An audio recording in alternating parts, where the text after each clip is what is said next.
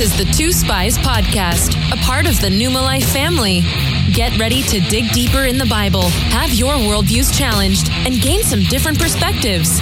Now, the conversation begins with your two spies, David and Mark.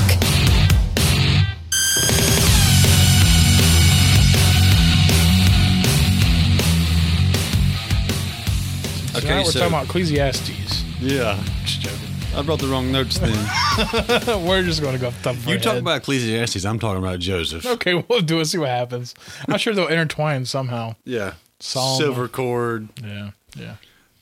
Silver cord. There's a time for everything. You know, it works. So when you say Ecclesiastes, I immediately start singing in my head.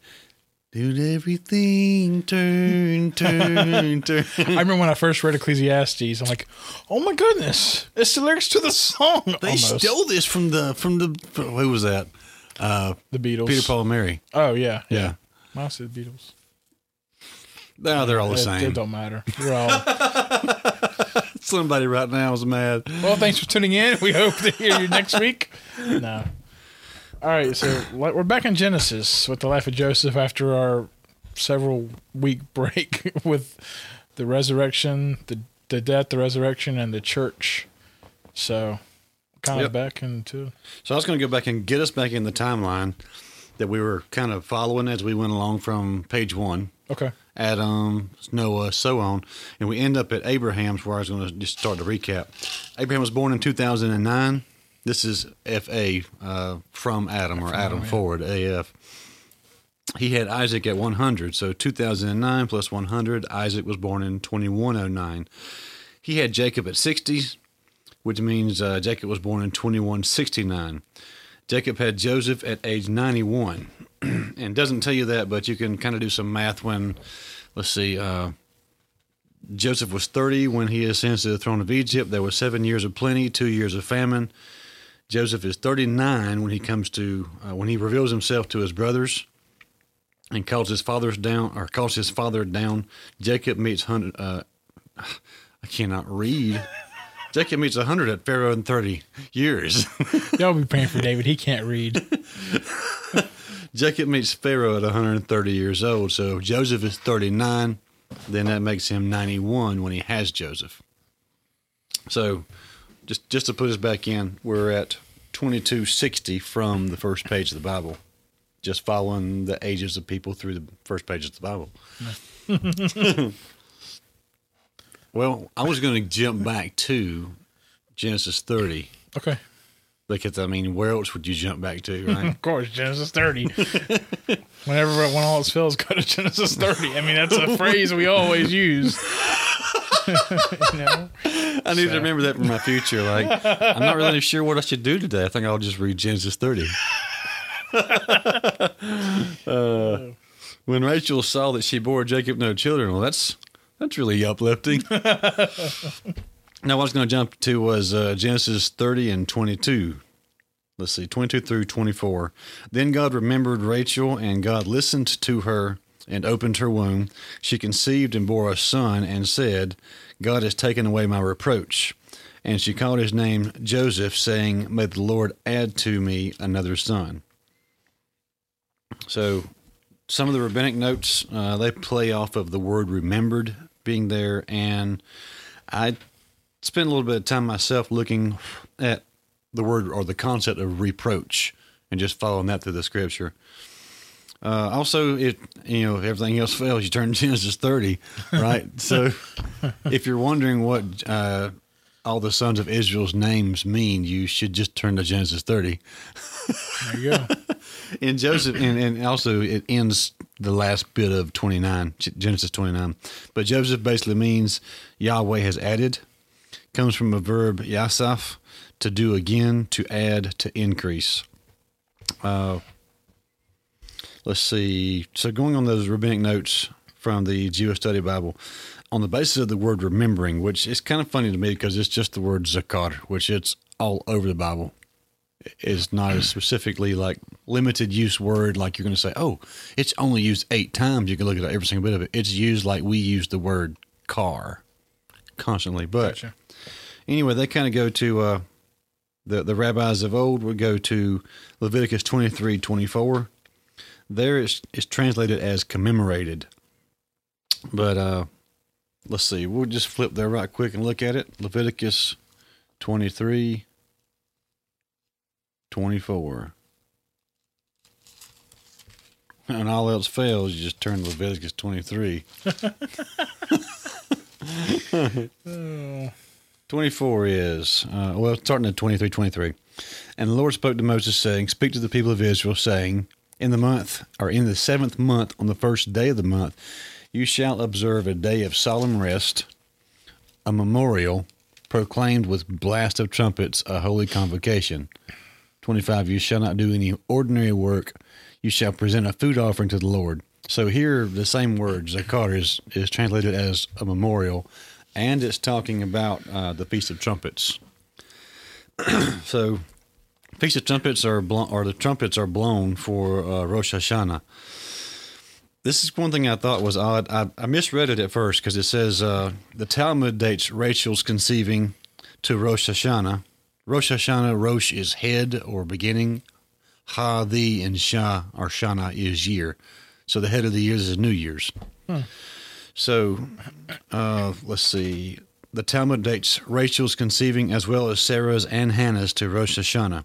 The matriarchs thus play a prominent role in the traditional Rosh Hashanah liturgy.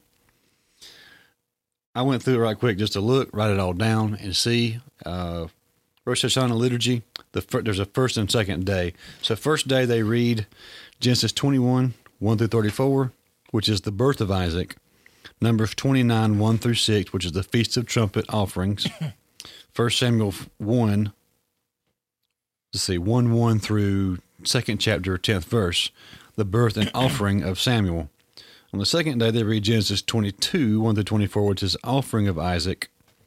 20, uh, let's see, Numbers 29, 1 through 6, again, which is the Feast of Trumpets offerings. And then they conclude it with Jeremiah 31, 2 through 20, which is the Lord's promise of renewal. So the, the concept there through two days is Isaac's birth, Feast of Trumpet offerings, birth and offering of Samuel, Isaac offering, Feast of Trumpet offerings, the Lord's promise to renewal. Huh. Is honestly, there's uh, Isaac, so there's Sarah, and then there's Samuel, so there's Hannah, but I don't really see a Joseph here, so I don't know where they decided to attach the idea. I wanted to mention it because it's kind of a neat concept, but as I got looking at it more and more, it's like You didn't see the. I don't see Joseph there at all. But the funny thing is, I guess if you, if you consider what it's all about, uh, it it goes over Joseph's life. It's a renewal. A renewal comes through him That's cool. for sure. But I also misread it, thinking they they were all born on Rosh Hashanah. Like uh, that'd be Isaac, Joseph, and Samuel all had same birthday, but no, they were conceived supposedly by Talmud tradition. Huh. They were conceived on Rosh Hashanah. Interesting. Let's see. First mention of the- okay, zakar is the the verb they're basing that on. Zakar is the same, uh, just means to remember, but it's the same verb that's in Z- uh, Zechariah's name, Zechariah. Its first mention is in Genesis eight one. God remembered Noah and the animals. Then He remembered Abraham and brought Lot out of Sodom in Genesis nineteen. Now He remembers Rachel, and later He remembers Israel and Egypt. Uh, he did bring them out and set a New Year's Day for them, Exodus 12. Yeah, it's, it's a, I mean, the, the word remembered tells you a whole lot of times that God remembered something or somebody, but let's see. Uh, I was just going to basically go through a little bit right here just to set up Joseph's uh, kind of birth story, his birth situation. That's why I went back to Genesis 30. So God's salvation for Noah and the animals through the flood, God's salvation for Lot from death, God's salvation for Rachel from her humiliation, His salvation for is for Israel from slavery. This is the kind of scenario that Joseph is born of and for. That, that- that's how they attach it, and that's I do see that in his life. I don't see it really in the text, but but uh, the the other word I followed out of this was reproach, which is uh, charpa the word reproach. Let's see. It mentions here. Uh, it mentions. That makes no sense. I'm sorry I do that, but you type it on an iPad. Sometimes you'll, if you type two letters really fast, you don't know it, but you highlighted the past four words or something, and then when you hit the next thing you hit, it starts typing that, and those those words are deleted. So if you don't catch it, uh, first mentions are here, Genesis 34, Kerpa, which is we're looking at basically the word for reproach, but it comes in the story of an exchange for Dinah in circumcision. Uh, they tell the sons of Shechem, or the people of Shechem, that if you want to marry, uh, if your son Shechem, and tells us to Hamor the king, if your son Shechem wants to marry Dinah, you have to yeah. get circumcised. Yeah, because it would be a reproach to us. So reproach is attached to circumcision immediately, and in exchange for a wife. Joshua five nine. Joshua circumcised all of Israel at Gilgal to renew covenant. So just keep in mind, this is also about circumcision again. Covenant exchange for a wife, exchanging a wife is making her a woman of a covenant. Right. Huh. 1 Samuel 11, 2, Nachash the Ammonite offers a covenant slash treaty with the men of Yabesh Gilead, and it involved gouging out their eyes, or gouging out their right eyes, which is not exactly circumcision, but it is cutting some flesh Some off flesh, yeah. To mark a sign. to mark a sign for a treaty. 1 Samuel 17, uh, take, taking away the reproach of Goliath's taunting, offering riches, and Saul's daughter in marriage. It's used there to take away the reproach of Israel. And if you do this, whoever does this, you'll get to marry my daughter. So it's again taking away reproach. It's hmm. cutting off Goliath's head is kind of removing some flesh too. That's all in there with circumcision. First Samuel 25, Nabal dies, or Nabal dies. David's insult is removed in this, and Abigail becomes his wife. So same thing again. Just kind of see this this same concept going through four times in Nehemiah. Uh, Nehemiah. Nehemiah. it's about re, uh, removing the reproach of Israel and rebuilding the walls. Many times, and I started kind of summing up here. Many times in the Psalms and, and Isaiah, it's in messianic passages talking about enduring reproach and insult in place or, or in the place of someone else. Uh, so when Messiah does this, because they're messianic passages throughout those Psalms and Isaiah parts, they're talking about Messiah coming to take the reproach of someone. Who is that? That's us. Through all that, the church is established. So it's a covenant for a wife that's made in his flesh. Just all together. So we go back and kind of take those those concepts and look at. Uh, there's Rachel. She conceived and bore a son and said, "God's taken away my approach." You just kind of see that all that right there layered onto it. So Rachel, the wife that Jacob, Jacob really loved, and they already had the covenant of marriage, but this is kind of solidifying it, taking away her approach. Hmm. It's kind of attached to making a covenant. Let's see. Yeah, it's kind of a, a closing paragraph about that concept. This word is weaved in and around the ideas of establishing and reestablishing a wife, which is a woman of covenant, raising her up and saving her from insult. Is involved with circumcision repeatedly, which is all about God's covenant with Abraham. Israel was his heir and became God's covenant, or, and it became God's covenant with them. So God's covenant with Abraham became Israel's covenant. Right. Right. You, I mean, I'm not telling you anything you don't know, but uh, they were considered in the Old Testament to be God's wife. Israel was. God is always rebuilding and reestablishing what was torn down and lost. He takes insult on himself for the honor of his wife, as Messiah does for his bride. He is a husbandman, which is a caregiver. So, keeping all this in mind as we study Joseph's life's events and purposes. And I don't know that I honestly, as I kept studying and reading, I kept reflecting back to this or not, but Joseph is such a picture of Jesus to me anyway. Yeah. I saw more things this time than I've seen in the past also. Really? Yeah. So you can make endless list of that, how it links over to Jesus, but this time I kept thinking, oh, there's another one. There's, a, there's another way it matches.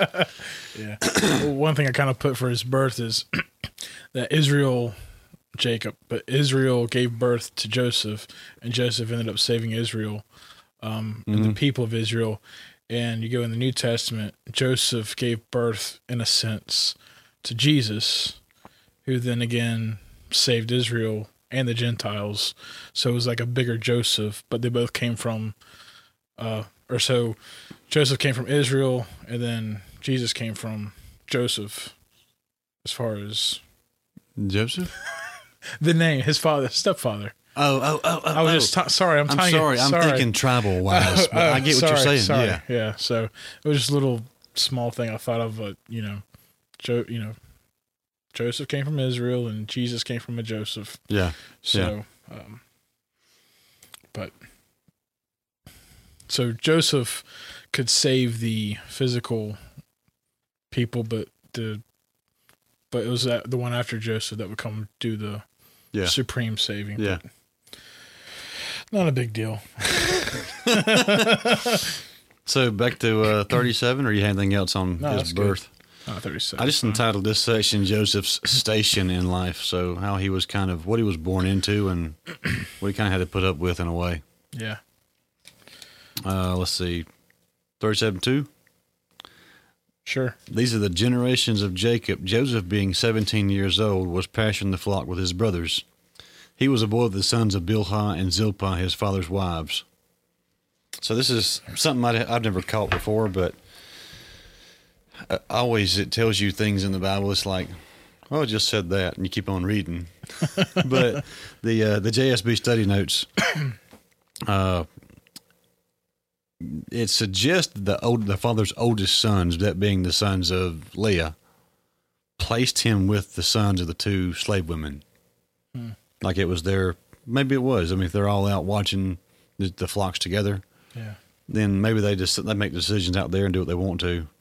But uh, if they were trying to they were trying to place him with slaves since the beginning of his life, and ultimately in the end tried to sell him as a slave to really seal the deal, get rid of him. Altogether, his brothers tried to degrade him lower because his father tried to elevate him higher. Which is weird because the first son is supposed to get the blessing. I mean, that's the main focus of a family. You know, the first son gets the blessing, Yeah. inheritance, etc. And yet Joseph loves the eleventh. Jacob loves the eleventh. Yeah, sorry. Yeah, Yeah, Jacob loves the eleventh son more than, you know, it's just kind of a weird uh, switch or change already from the usual lineage of what's going on. well, yeah. Well, he is the firstborn of the woman he loved. That's true. If you tie it through through that, it comes down to a woman again. Women. But this last sentence I'm writing down here, I wrote down after finding other things that, because of Jesus. So, I mean, I'll keep referring back to this all the time, but uh, just to say it again, his brothers tried to degrade him lower because his father tried to elevate him higher. I got that from looking through John, John 1 and John 5 and John 7. Uh, John 1 11, he came to his own. This is, of course, speaking about Jesus. He came to his own, and his own people did not receive him. But to all who did receive him, who believed in his name, he gave the right to become children of God. So, kind of let you know, he came to his own, and who are his own? They're really his brothers. I kept seeing that throughout this, too, that I haven't seen this blatant before. But the brothers of Joseph are literally going to be Israel, the nation, but they are representative symbolically through all these stories as Israel. And you got Joseph representing Jesus, but you got these that are always against him. Well, that's scribes, Pharisees, what you know, New Testament calls Jews. Yeah. That's them. They're representing the Jews more specifically, but the nation of Israel basically. That's a good point. Uh, so hmm. I just see there in, in John 1, though, that he came to his own people, and then it doesn't say basically he didn't come to his brothers, but it turns right around and says everybody who accepts him has the right to become children of God. So it lets you know, in a sense, there's a family tie concept there. Hmm. Interesting. But just playing on that same thing, his brothers tried to degrade him lower, his fathers tried to elevate him higher. Uh, John five twenty seven, and he, the Father, has given him, the Son, authority to execute judgment. John seven three. So his brothers said to him, Leave here and go to Judea, that your your disciples may see your works that you're doing. For no one works in secret if he seeks to be known openly. If you do these things, show yourself to the world. 7 5. For not even his own brothers believed in him. Just just laying it out through John there. that what I just now found in Joseph. His brothers tried to degrade him lower. His father tried to elevate him higher. Interesting. That's cool. what you got next? Uh, we can keep reading. We can keep going. Okay, let's tear this robe apart. Uh oh. Get to the robe. I guess I shouldn't say that because the robe was not torn apart. Which is another picture of Jesus. His robe that was taken from him at the cross was not torn apart. You know, we we had a, a very brief conversation a few days ago about this because David had some things, and I just asked him point blank about the robe. And after we talked about it, I started thinking. You know, most of a lot of people remember the the story of Joseph through the robe of many colors, or the coat Yeah. of many colors. Yeah. I mean, there's what the play or movie. I know it's a play, but Technicolor Dreamcoat. yeah. So there's a lot of it's a big part of the story of Joseph that people remember. Yeah. So when you when you were talking about that, it started making me think how we emphasize things that aren't there Yeah. somewhat. But but go ahead, I'll let you kind of. So the coat, the robe had a whole lot of colors, and uh, let's go on. All right, there you go. the end. So, so go back and grabbing out of the beginning of uh, Genesis 37. 37 2. Joseph, being 17 years old, was po- uh, was posturing. No, that's a typo. He was Pasturing. pasturing the Yes. flock with his brothers. By the way, this is not typos in my Bible for your listeners. It's typos on my iPad. Yeah. So, verse three. No, uh, let me just read out of my Bible because that's got to be wrong again too. now Israel loved Joseph more than any of his other sons because he was a son of his old age, and he made him a robe of many colors. But when his brothers saw their father loved him more than all his brothers, they hated him and could not speak peacefully to him.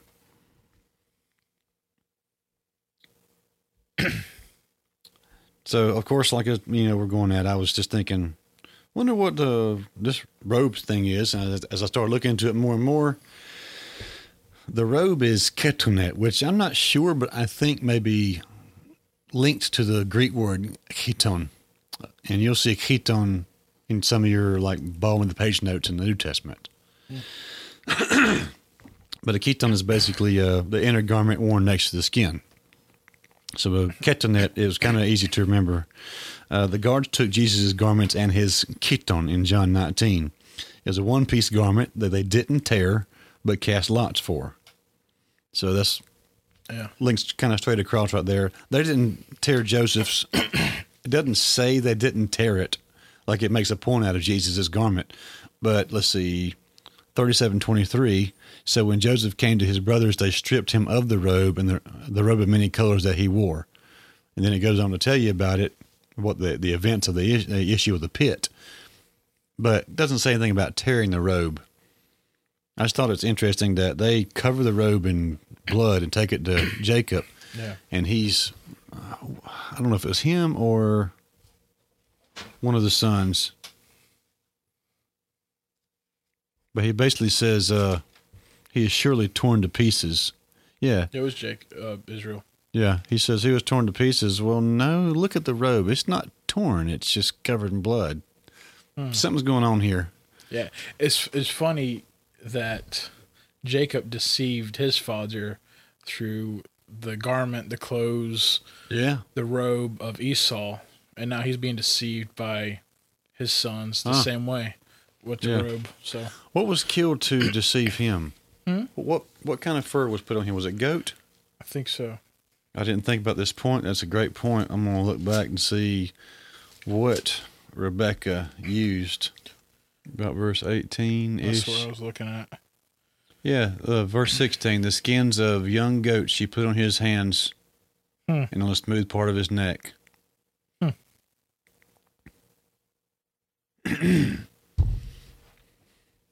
There's something to find there if we had more time to think about it. I mean, he was deceived with goat skin, and now he's being.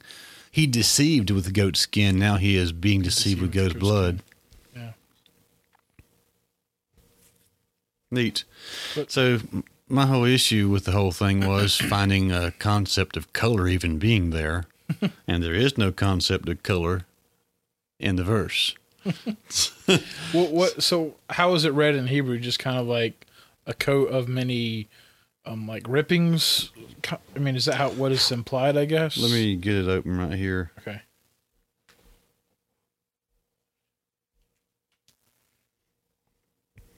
Let's see, but where we at? That's Uh, verse three. Yeah.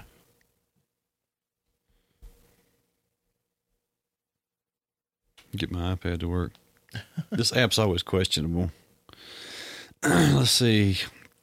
He made let's see the last sentence there, and he made him a robe of many colors.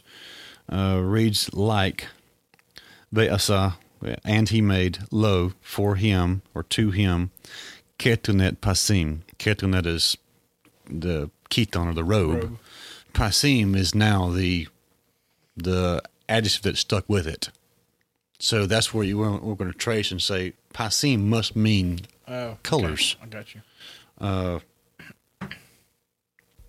I can't tell you definitively that every single time in Hebrew it's noun adjective. I think that's basically kind of like what you would do in Spanish. Noun adjective is a it's a car red, not a red car.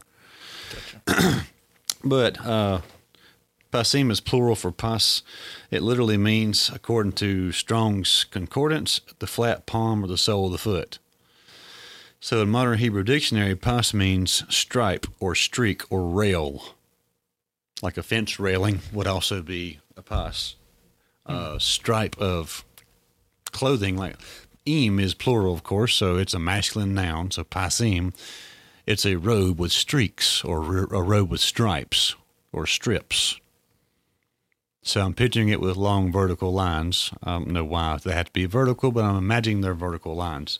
Either way, there's also suggestions that this comes down, just looking, tracing this word to other places, there's suggestions that it comes down to the palms and the mm-hmm. soles of the feet. That being that pas means so, uh, palm and sole of the feet. So the robe with, or a robe, pasim, possibly is a long sleeved robe. And you'll see that in some translations. There's a long sleeved robe. And I think the concept I was telling you the other night is you see in other places in the Bible, like even when Paul is describing the armor of God, you gird up your loins. You're getting ready to do the work of God. So when you gird up your loins, you take your, the, you reach through your legs and you grab the back side of your robe. If you're getting ready for battle or to run or something, and you bring it up through your, your legs and you tuck it into the front side of your belt. So you're now girded up like you're wearing shorts and you're ready to run or, or do battle or whatever. If you're not girded up, you're not ready to do that. Hmm. So it's kind of a suggestion here that this is not a working robe or a, a servant's robe. This is a favored prince type son who's not getting his fingernails dirty kind of robe. in in a way, he's he's maybe like Ja- uh, Jacob was. You know, Jacob was a, a mom, Yeah. mama's boy in the tent. Yeah, I mean, you know, Jacob ends up telling him, "Hey, go check on your brothers, make sure they're doing their job," and he's there by his father's side. He's not actually He's not out there doing anything. doing it, yeah, right. yeah. so this is, I guess, to destroy it also, because what we just now said a second ago is we believe a lot of things that for a long time that never were there. Maybe it was suggested that to someone who was translating this in the 1600s that possibly if it had a bunch of different types of materials, then they could be different colors. right.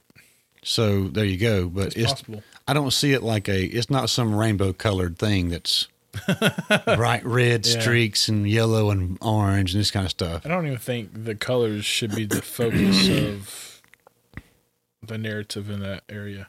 Yeah, I mean, it's not about the colorful robe. It's about him singling out Joseph and putting a robe on him. And yeah, um, I just put, you know, quick, quick verses about the robe. Um, Exodus 28, 39 through 40. The word coat is the same. Um, Leviticus 8, 7. 2 Samuel 13, um, 18 through 19. Robe. Um, Nehemiah 772, Garments. Job 3018, Tunic. Um, anyway, but there's so there's different words about robes, so it's signifying some kind of covenant or some kind of selection, like you just talked about how he's Yeah.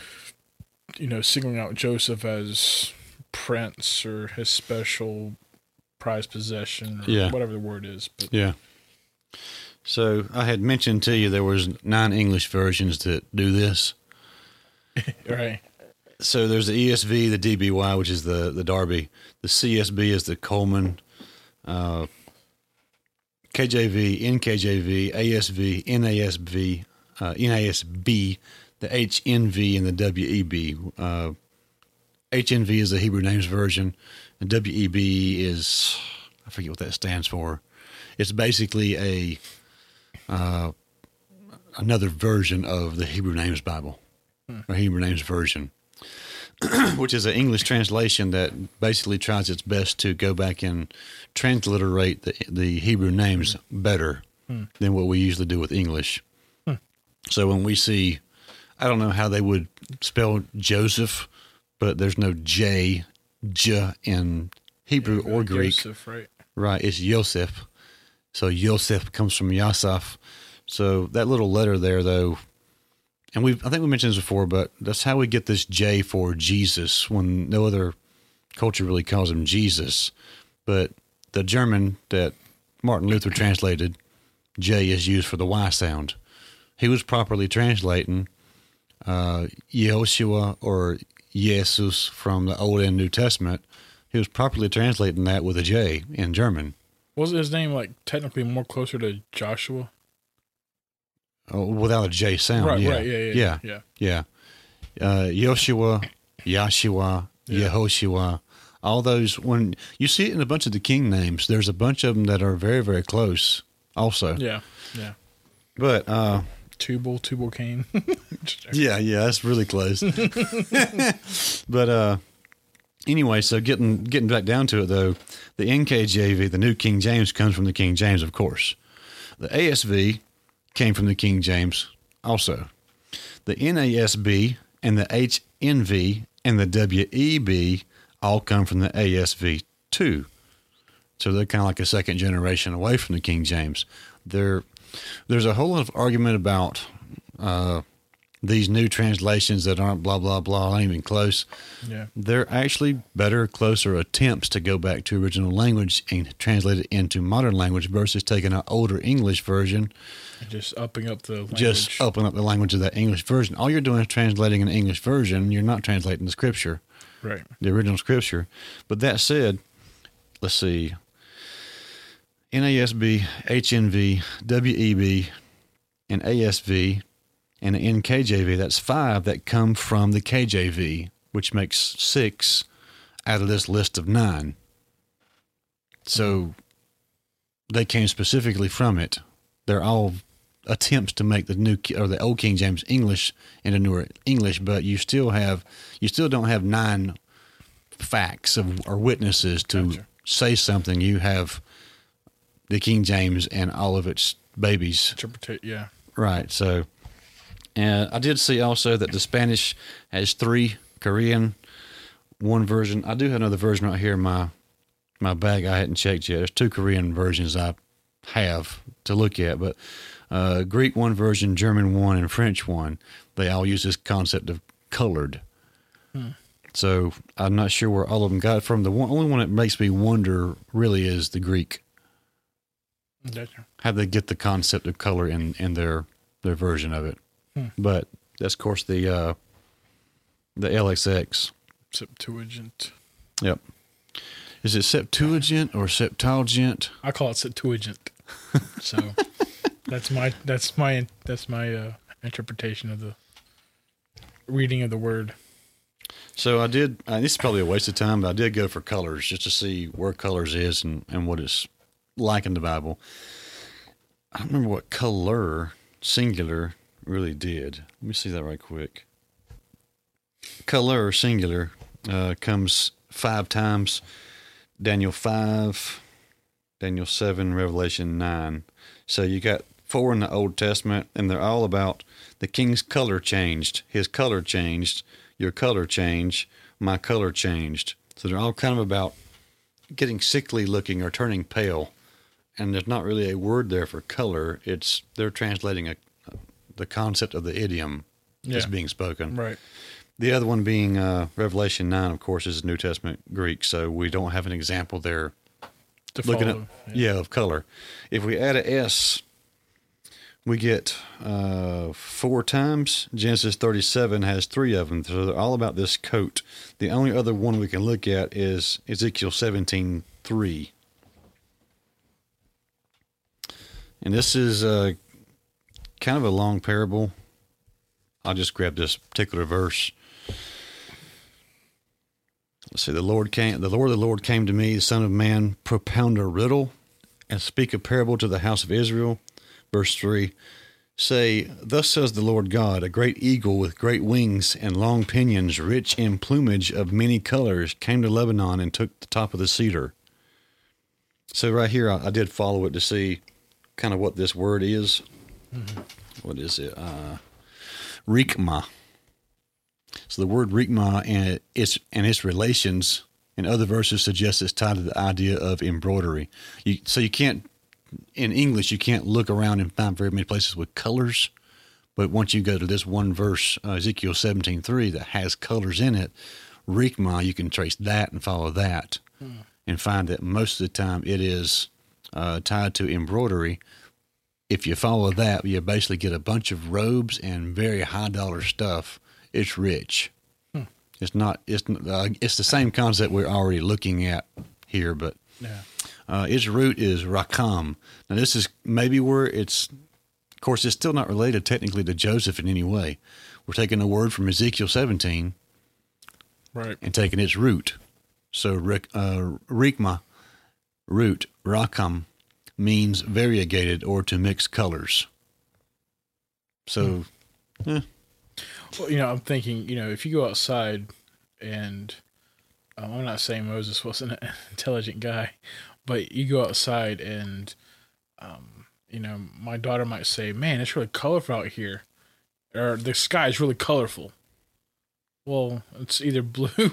I mean, blue when there's clouds are white. There's they're not. It's not very colorful, but it's vibrant. It's um, it's like a megaphone. It's it's like more colorful, more vibrant, more shock and awe, more yeah, uh whatever. Um so I mean it could also be, you know, the person couldn't there's no word for it, there's no expression for it. Um it's it's just a coat of extravagance of Yeah. you know, and the translator may, you know, King James may have been I don't know much about the history of the person King James. Um, well, he yeah. didn't translate it himself, so Well, I know, but you know, the people or whomever may be um, a fan of plays back then, yeah, and they could have just you know took a word and felt like maybe that would show this elevation of this. You know, I mean, yeah, that's so, very likely. but I thought about that that direction of it, but but you know, go ahead. No, go ahead. I was just gonna say, uh, well, I was gonna kind of deal with just really the robe part of it because I was thinking the first time we really read anything about a robe or garment or tunic or clothing is when God came and Yeah, and, and sewed fig leaves and, and covered Adam. So it was a sign of God restoring the relationship and God elevating Adam and Eve back to himself. And then you follow along the garments, the robes, you know, um, Aaron and his sons specialized robes for the priests. You know, Yeah. you, you wear this only here, and when you come out of the Holy of Holies, you take it off. It's not, you know, to be messed with. everyday Out- stuff. so garments, robes, all that really signify um, some kind of specialization or some kind of dedication, um, especially in with the Israelites or the Jews or that people. Um, you know, something special was going on with God between God and that person. You know, it wasn't just normal clothing, Yeah. normal shirt and shoes. Yeah. So, um, again, I think it's this. I don't think the colors part is the emphasis of that verse. I think it really, like you just, you know, like, like you talked about not beating a dead horse, but you know, he's elevating his son. there you go. Well, speaking of the of the the temple and all the curtains, etc., that were made for it, and the robes, uh, this word rakam is used in Exodus 26 for the veil of the Holy of the Holies. I thought it interesting. I used to think that it was, and just it's just a matter of reading it when you're younger and then reading it again later, and you start building something and you don't you're not paying attention to details. But this word is attached to, uh, which is kind of more like embroidery or fine linen. It's attached to the veil in front of the Holy of Holies, the gate curtain in front of the courtyard, the sash around the high priest. It's not the entire uh, Holy of Holies or the entire tent of meeting. It's the basically the gate curtain. It's not the entire perimeter of the whole tent of meeting grounds. It's the gate curtain. The highest, the highest, most high quality stuff there is what's the barrier in front of the way in, and the sash is uh, around the high priest. Because I was thinking, yes, it is nice linen and nice robe, etc., but this word's actually put on the sash of the high priest around his chest. Let's see, and what I thought was probably the neatest kind of conclusion of uh, Rikma or Rakim. David writes in Psalm 139, 15, My frame was not hidden from you. And this is where he's basically saying, You knew me before I was born, Lord. You know how I'm put together. My frame was not hidden from you when I was being made in secret in the depths of the earth. Intricately woven there is, is the concept, but when I was being made, that is, uh, where is it? Rakamti. It's another, it's basically a turn. These grammar terminologies, I forget them. what is it when you're receiving? It's a passive, passive form of the verb. Okay. Yeah. So the way it's made there, he's describing himself as being, it was done to him. He was intricately put together. He was embroidered in a way hmm. in the womb. Hmm. Just God's pretty neat on the way he writes stuff. Let's see. I have one more little section on Jacob. You may have something, or excuse me, Joseph and these clothes. Did you find anything about the pattern throughout the scripture of his clothing and unclothing constantly? I wouldn't notice this, but when I tell you these things, you'll notice it like, huh, it is pretty well laid out. I got this, of course, from the uh, the Jewish Study Bible notes here that his position and uh, elevation and title, etc., changed constantly with his clothing and unclothing throughout the scripture. So, uh, Genesis 37 3, and I also found that it was diff- three different words throughout, or there's four altogether involved in this, through his first elevation, his taking down, and his re elevation again. So his uh, in the first one we looked at was ketonet. So in Genesis thirty seven three, his father gave him a ketonet. Genesis thirty seven twenty three, his brothers take his ketonet. They sell him into slavery. He goes down to Egypt. He gets bought by Potiphar. Genesis 39, 15 through 18, Potiphar's wife takes his beged from him. Beged is another common word for uh, clothing. Genesis 4, 41, 14, he is taken from the pit slash dungeon, and a uh, simla is given him. Genesis 41, 42, Pharaoh dresses him in beged shesh, which is very different from just plain beged. Hmm. Breaking some of these down, a ketonet is a tunic or undergarment. And looking at it through the scripture right quick, Yahweh God dressed Adam and Eve in ketonet. Jacob dressed Joseph in a ketonet in fatherly love. His brothers stripped him of his ketonet. They did not tear it, they took it. But just looking, it kind of attached Uh, Jacob's dressing of Joseph in a ketonet specifically to God dressing Adam and Eve. It's a fatherly love type thing. Maybe one is defining the other, and, and vice versa to me. But uh, beged was the second word that's attached to him, and Potiphar's wife takes his beged from him. I think that, word is mentioned six times in five verses right there with her. beged is a garment.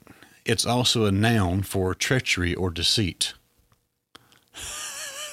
Put that concept together in your mind. uh, Adam's servant gave Rebecca beged. Excuse me, Adam.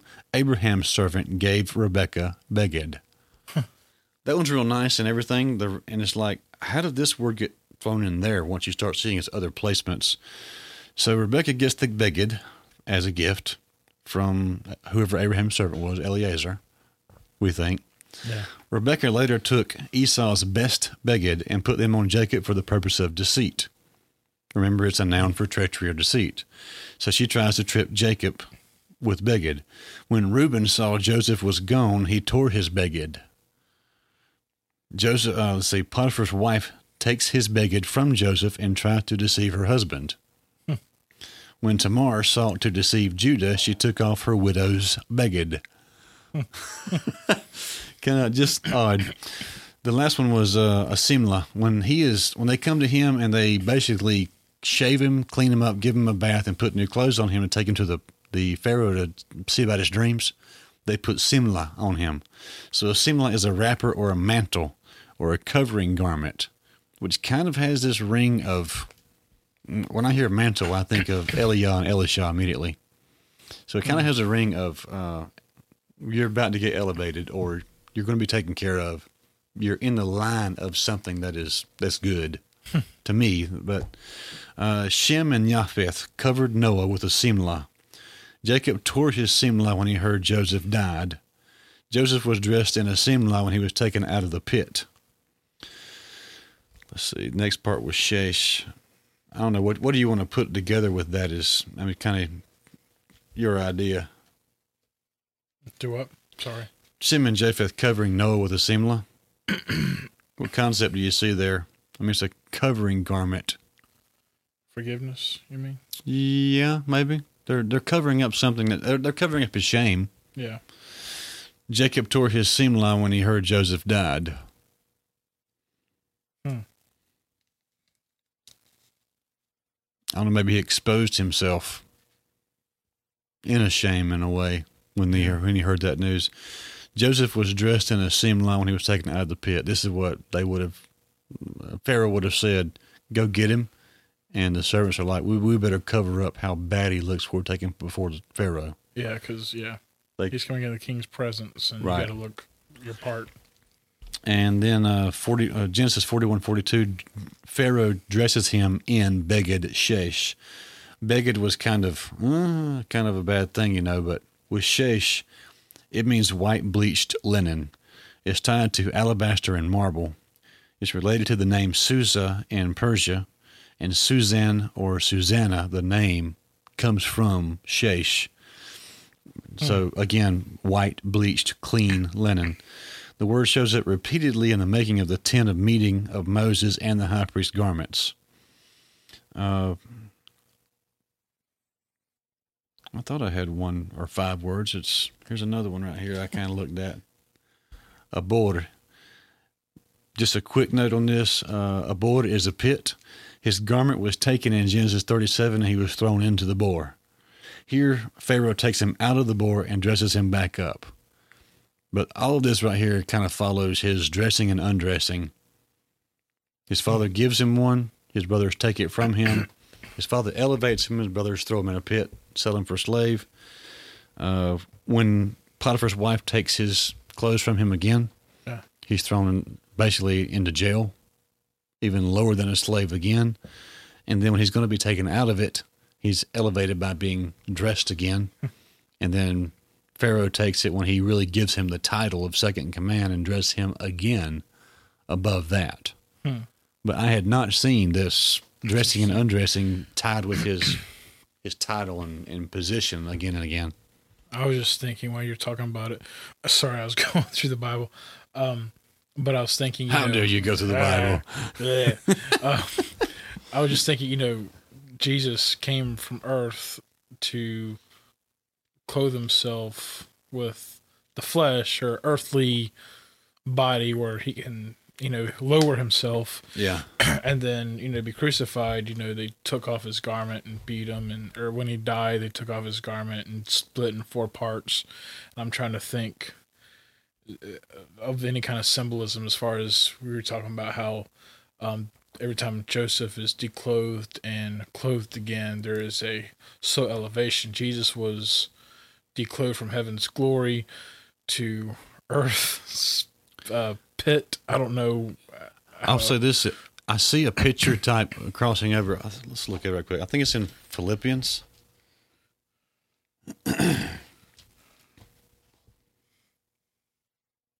Too many bookmarks in places around Philippians, so you can't go to Philippians. What's on page eleven ninety nine? Uh, no, it's on page 981. Mm. My Bible has more. Philippians 2, uh, starting at about 5. Have this mind among yourselves, which is yours in Christ Jesus, who, though he was in the form of God, did not count equality with God to be a thing grasped, but made himself nothing, taking the form of a servant, being born in the likeness of men, being found in human form. So I just, I crossed this over one day and saw, uh, he's being dressed like a man or taking the form of a man, and it's tied to the word servant. I tie that over to, uh, I think it's John 13, when he is in the upper room. Mm-hmm. Let's go over and look at it right quick.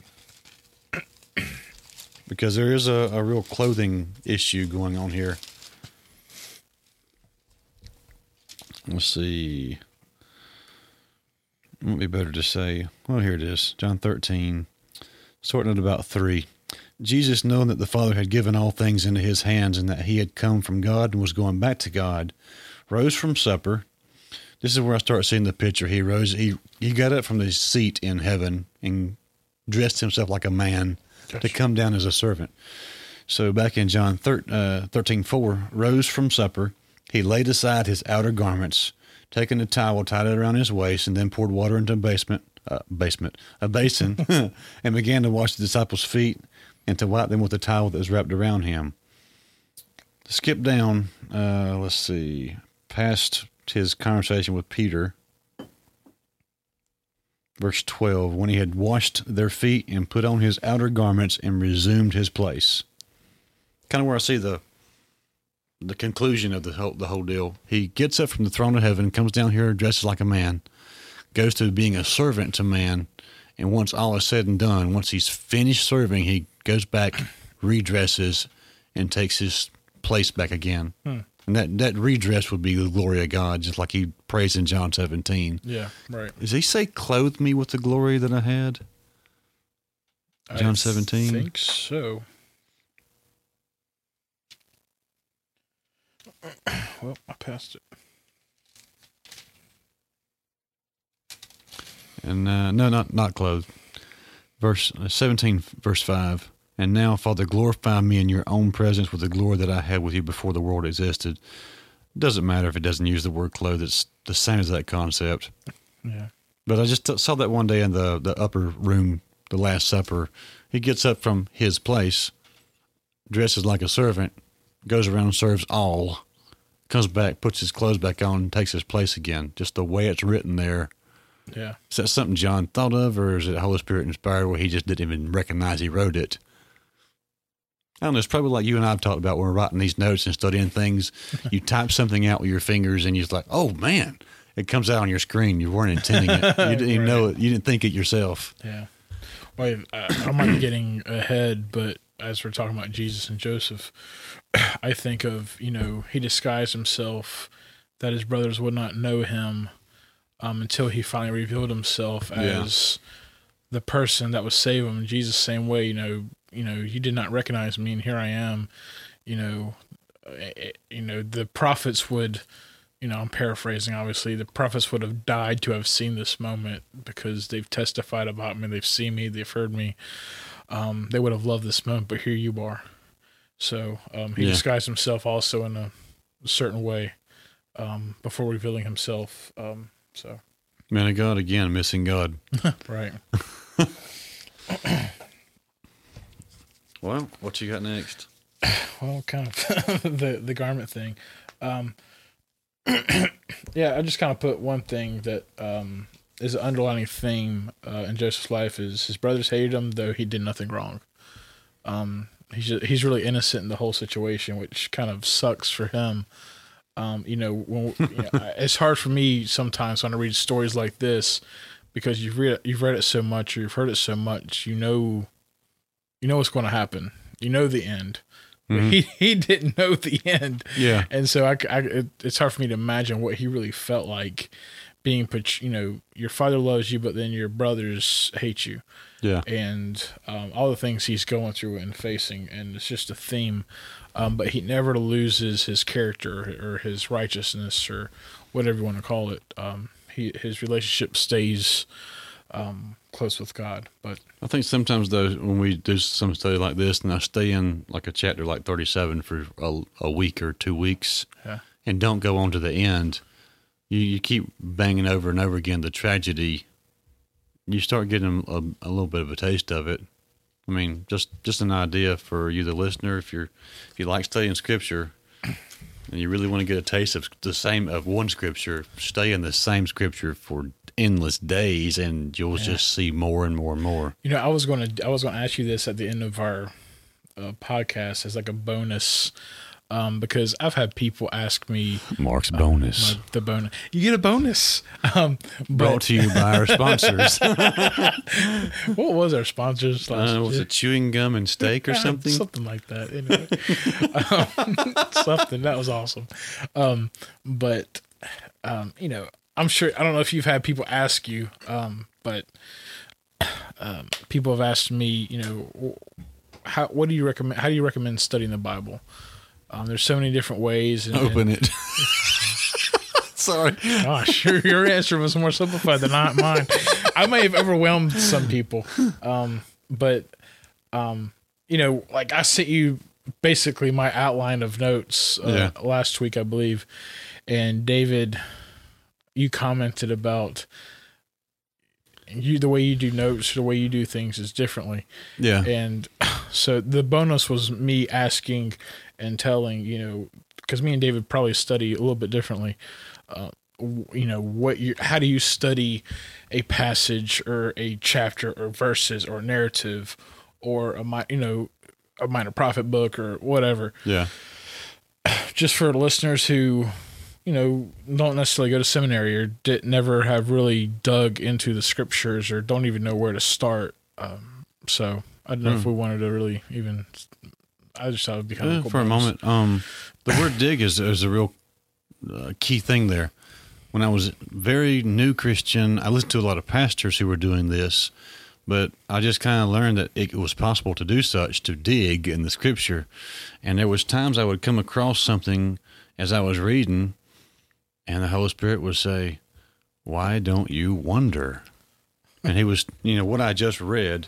Uh, let's see. My Bible happens to be open. I'm still open. I just now turned back to Genesis 37, so we'll just go back to 36, and I'm just going to read a, gra- a random place here in 36. These are the children of Anah, Dishon, Aholibah, the daughter of Anah. These are the sons of Dishon, Hemdan, Eshban, Ithran, and Cheran. Something that you, you just read through and you don't think about, and every once in a while the Holy Spirit would say, "Why don't you wonder?" And He was talking about what I was reading at that moment, and that means dig here. And that's all I can say is I would just start following and saying, "Oh, what does this mean?" I remember one time he said, "Why don't you just wonder?" And it was uh, I was in uh, Joshua, and it's like, how many times have you read the word Jordan in the Bible? yeah tons. endlessly. And he's like, You don't know what Jordan means yet. Why don't you wonder? so I go look up what Jordan means, and it opens up this massive story to that whole chapter for me and laid things out in perspective. I guess it's hard, though, for me to tell you to do what like I would do. Because, like my dad, uh, they rotate at his church, and different people teach Sunday school class. Uh, so when Dad's taking something apart and trying his best to study it out and figure out background stuff, uh, we'll talk about it, and I'll say, "Yeah," and I see this and this and this. You know, so I never saw that because I'm more of a symbolic thinker. I look for picture types and that kind of stuff. I do that naturally because that's what I like. Right. So the person who doesn't normally, you're a more realistic person. How do I say? Because I don't think I'm less realistic than Dad. I'm just using him as an example, but he's more of a concrete black and white words on the page guy. And if I'm going to show him or tell him some interwoven, I will not call it hidden. It's not hidden from anybody. It's there to see. But if I'm going to show him an interwoven kind of picture type that's basically the gospel again in symbols, Right. That's when he'll say a lot of times, I just I don't know how you say how you see that. So I can't tell you to do it the same way I would do it, but just uh, read it. And when you look at words that you read all the time, I guess that's that's a, one of the hardest things is to recognize what you're not recognizing. Yeah, that is difficult. when uh you know when i work on somebody's internet at their house when we get it fixed and we get it done i'm telling them because i don't want them to, to look at something on their computer that's possibly memory i want you to look at something fresh to prove to yourself. The connection works. your yeah your connection works and you're doing a new search. So i'll say to the person because it, i like it it's think of something you never thought of before. Look up that. And the guy today i said that to he's like wait a minute. How do i think of something i never thought of before? Have you ever Googled Donald Trump? Somebody told me uh, I was on the phone with one time. He was a IT guy for some company. I had done an install for them, and I was supposed to call at the end of the install. He says, "Okay, get on the get on the the, uh, the Wi-Fi of that circuit." Okay, I'm on it. He says, "Now type in your your browser, water." Okay, and he says, I, I type it in. He says, "Is it a blue page?" Blah blah blah. And he describes it, and I said, "Yeah." He said, "Okay, now back out of that." I said, "All right." He said, "Now type in cheese." okay, and I described the page I'm seeing. He says, "I do that because most people have never looked up cheese and water." I never, I never have forgot that cheese and water. That's, so that's good. I use different either. things, but it's kind of like how do you think of something you haven't thought of? And when it comes to studying the Bible, you let the Holy Spirit lead you, and that's Yeah. Like I'm just now done right here a second ago. What I do, I follow the word ketonet, beged, simla, shesh, and bor. But I don't spend every day, every time I open the Bible, chasing words. Sometimes, like you named, it's narrative, and you want to see it.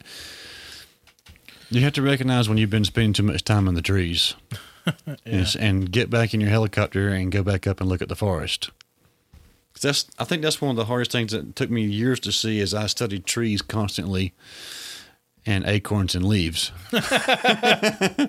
But. I forgot to go back up on top of the mountain and look down over the whole and say, "Oh, here's a big progression."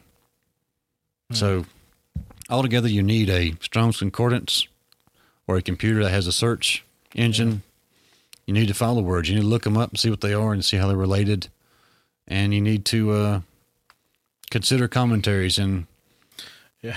I, I I would say caution yourself against going with denominational commentaries. Yeah, it's it's difficult. I mean, because everyone has a Go to denominational background, and yeah, you know, if you're a Calvinist, you go MacArthur, you know, whomever uh, commentary, and if you're Pentecostal, you go to whomever. If you're Baptist, or you know, you go to Dallas Theological Seminary type commentaries, and yeah, because you want to undergird what you already think. Yeah, exactly. Because I remember, tell I remember telling someone uh, last year, uh, a person asked me, you know, I'm just curious, how do you study the Bible? And I told him, and he kind of felt overwhelmed, and I really didn't mean to, you know, overwhelm him because I want to, you know, I want to encourage him to study because he wanted to. Um, but the way I presented my uh, thought process and the way I do things, um, it's challenged me to kind of change, figure out, you know, is there is there a simpler process? Is there an easier way for me to study? Because I'm trying to figure out what's easier. Um, like for me, um, David might disagree, but it's cool. Um, so what the first time, let's hear it. yeah. So what I what I usually do is is I'll take three translations, three or four translations, and um, like for Genesis, okay, I think you should have seven. seven. Yeah. you tell me some more, and I- I'll, I'll do them. Um, so all I do is is like I'll take a paraphrase, depending on what it, you know. It just varies. A paraphrase or a couple paraphrases, a couple of uh, um, not paraphrases, but um, next line down or next line up, because there's like uh trans there's like word for word translations, which are like the King James. Um, they kind of look at word for word and try to figure out the best sentence Yeah. structure. Then there's um, paraphrase to where um, they look at the sentence context and try to figure out, okay, I need to change this word because in this sentence or in this paragraph it means something different. And then there's Yeah. like um, I don't know what it's called, like the message um, where there's no really verse structure It's just here's what I think the thought is. It's like a little commentary. Yeah. Here, here's you know Eugene Peterson wrote the message, so he read the Bible and then he writes down, well, this is what I think it says in my language. Um, so Yeah. what I what I usually do is I'll listen to three or four of those in audio, and then and then I'll write down what I hear. I won't even read it. I'll just write down what I hear, and then I'll go back and read the ESV, um, and try to not you know try to write down fresh ideas of what I read, and just jot down quick notes. This verse says this. If I have a question, um, I'll write you know look this up later or what does this mean um, just not even thinking about it. And then i'll take a i'll take a day or two off.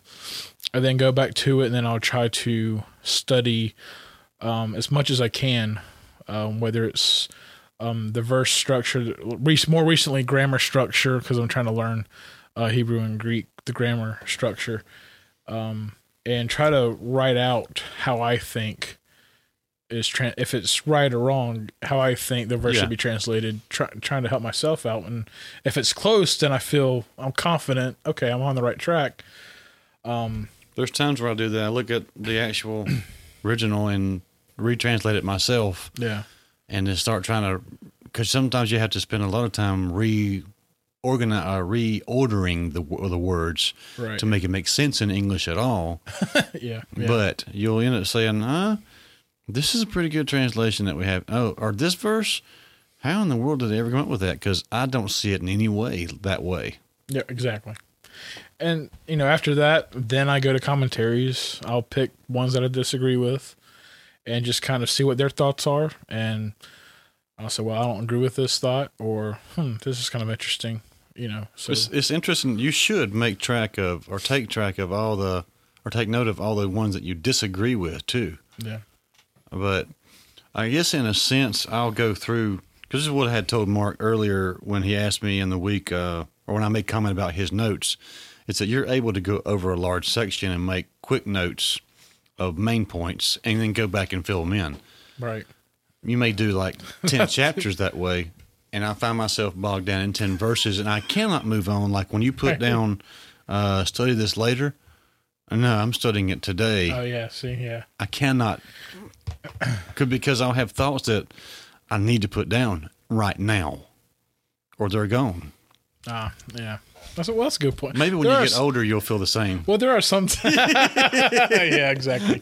Well, there are sometimes that I'm like, I had a really good thought, or really good question. I should have should have looked at it then.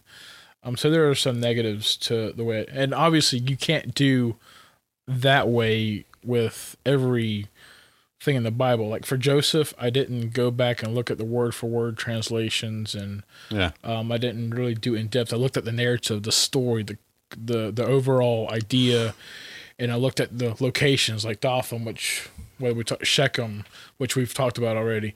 Um, you know, like you talked about the I, garments. I haven't even touched on them yet for this Well, Joseph that's- study. I, I know, um, but you get the idea. There, there's you know, you're not looking at verse by verse by verse like we did with creation. So you know, Yeah. the first few chapters in Genesis, and then you look at the prophets. You don't necessarily have to take a verse by verse, but you look at the context of who he's prophesying to. yeah, And Revelation is just a whole nother story. Yeah. Um, uh, you know, so you can't really take a one. This is the best way to study the Bible because there's different genres and different ways. so we are back to open it. That's the in a nutshell, just open it, read it, and ask God to reveal you. I mean, it's it's it's amazing to me. You know, some people for, ignored that concept. The simplest. How about you pray that God will open your eyes and speak to you through what you're reading? You don't necessarily. You don't necessarily. Commentaries are great, notes are great, all these things are great, but God can speak to you without those things. God's preferred method is to speak to you But sometimes we straight depend out of His own book. so much on the other crap.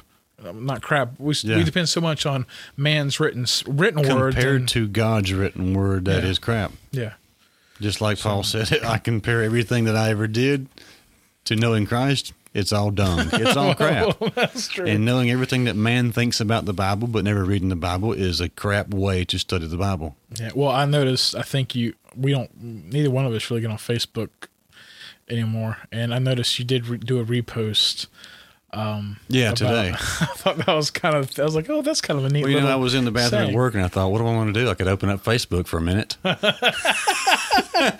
and then there was what something I had written two years ago. And I thought I still I still agree with that, so I'll just repost it. I liked it. I got on there today because I was just outside in Tennessee, and I was like, man, just I haven't been on Facebook in few, several days or weeks, and so Yeah. I opened it, and first thing that popped up was that. I'm like, oh, like. So, anyway, uh, On this this, I guess when we do these podcasts, though, I literally do first open it. I mean, every morning when I get up, take my first shower, Hayson makes me something for breakfast. We sit down at the table. Her breakfast is just coffee. and we sit there on both sides of the kitchen table and we read the Bible for an hour or whatever. She's reading and flipping around through different things. Uh, she has the devotional she uses and uh, different things she might come up with. Sometimes she'll make comment to me what she is seeing, or she'll tell me about something on the way to work when we're when she's taking me to work. But uh, that's when I'm doing my Bible studies when I'm eating food in the morning, and once that's that's done, and we just keep on reading.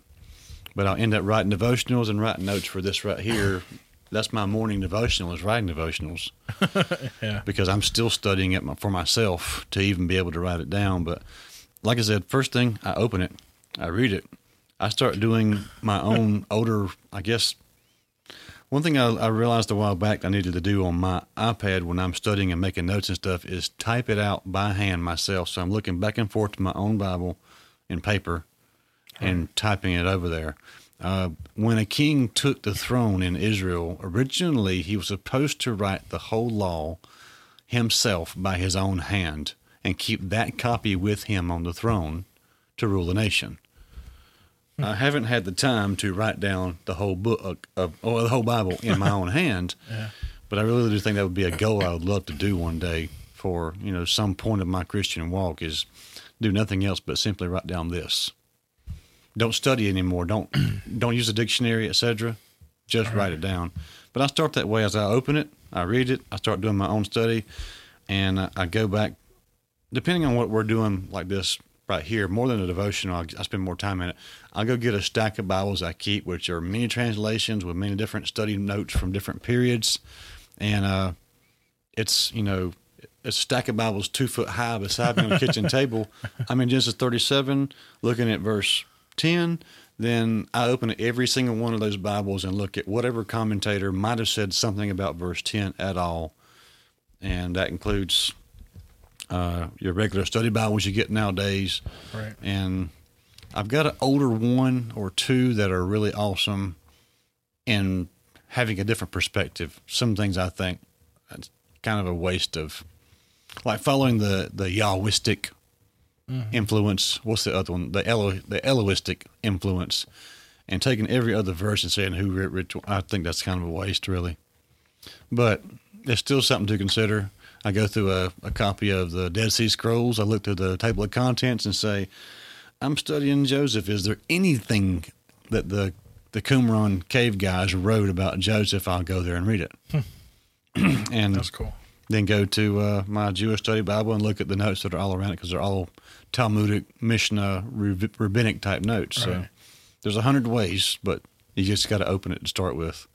It's not a. That's not. Yeah, just open it and read it for yourself. Yep. A lot of people depend on the preacher to read it for you when he's preaching. Some preachers depend on other preachers to read it for them. Well, that's true. Hey, But- let's go copy this sermon, or let's see what this commentary says, so I don't have to work so hard at thinking for myself. What does this guy think? Now, that may be why, too, I have heard so many preachers preach the same concepts about. Because when I was first, you know, first Christian, I'm working and listening to a radio station which has umpteen preachers that cycle throughout the day, Yeah, same ones every day at the same time. And you'd hear something like this story on Joseph, and they all have the almost the exact same comments at the exact same points in the story and there'll be nothing really fresh. It does help to imprint it, so you can you can rattle it off by memory soon, but it doesn't really help. I, I mean, maybe, maybe it helps somebody who's never heard it once, but Yeah. If you've heard the same, or if you've heard 15 or 20 preachers preach the same message over and over and over again, you should go read this book for yourself and ask the Lord to show you. If He shows you the exact same thing, that's great. Yeah. If he show, He might show you something new and, and fresh that you've never heard. Well, I the the guy that I talked to, I I get my example was Obadiah, and ever since I, when I took Old Testament survey, you know, short. There's not a lot of stuff written about. I mean, you can't make a whole commentary single book on Obadiah. I mean, it's so short, and and I was like, man, I'm I was so some for some weird reason I was intrigued. Like, there's got to be something here. And um, even Old Testament theology, we had to do a huge paper on the Old Testament book. And I told my teacher, Mr. McKinney, I was like, you you know, we had to go pick a, a book. And obviously, he recommended one of the shorter ones, like Minor Prophets. um, and I was like, I want to do mine on Obadiah. He's like, I don't think you can get that much information on a whole paper on Obadiah. I was like, oh, Would it have So- to be 12, 15 pages? Huh? Yeah. So I so I went, so I went a different route, but um, but I was for some reason I was obsessed and and I just kind of let it fall by the wayside until a few years ago. I started looking at Obadiah and and and so I went to um, sermoncentral.com. You know, a bunch of sermon people post sermons or whatever, and every sermon on Obadiah is from the same few verses about pride. Um, I think it's like verses 12, 13, and 14 or somewhere around there. And I was like, Nothing else to say, huh? and I, I was thinking that, so I did my own digging, and was- this is what I told the person. You know, I just said, God, you know, I'm not seeing whatever I think you're wanting me to see, and so You had that unsatisfied feeling. yeah, I dug and dug, and I found Jesus in Obadiah. How is that possible? Um, so you know, I, got- I got something that was, and so you know, I taught, you know, I preached, taught, whatever, um, on a Wednesday night at church from Obadiah, and I share what I what I saw, and and there were people. There's a guy who uh, has a PhD came up to me and said, never. He said, I've studied the Bible for years, never gave a second thought to Obadiah. He said, now you're now you've intrigued me to look. Um, you call So- yourself a PhDer. Yeah, for real. Goodness, you studied the Bible. You call yourself a doctor. But so what I'm saying, what I'm saying is, God can reveal things to you that commentaries can't. So don't you don't Yeah. just have to stick to their idea, their thinking. I mean, yeah. God can, God speaks through dreams, obviously now, and obviously we'll look at Joseph. Um, God speaks um through various ways. So open it up.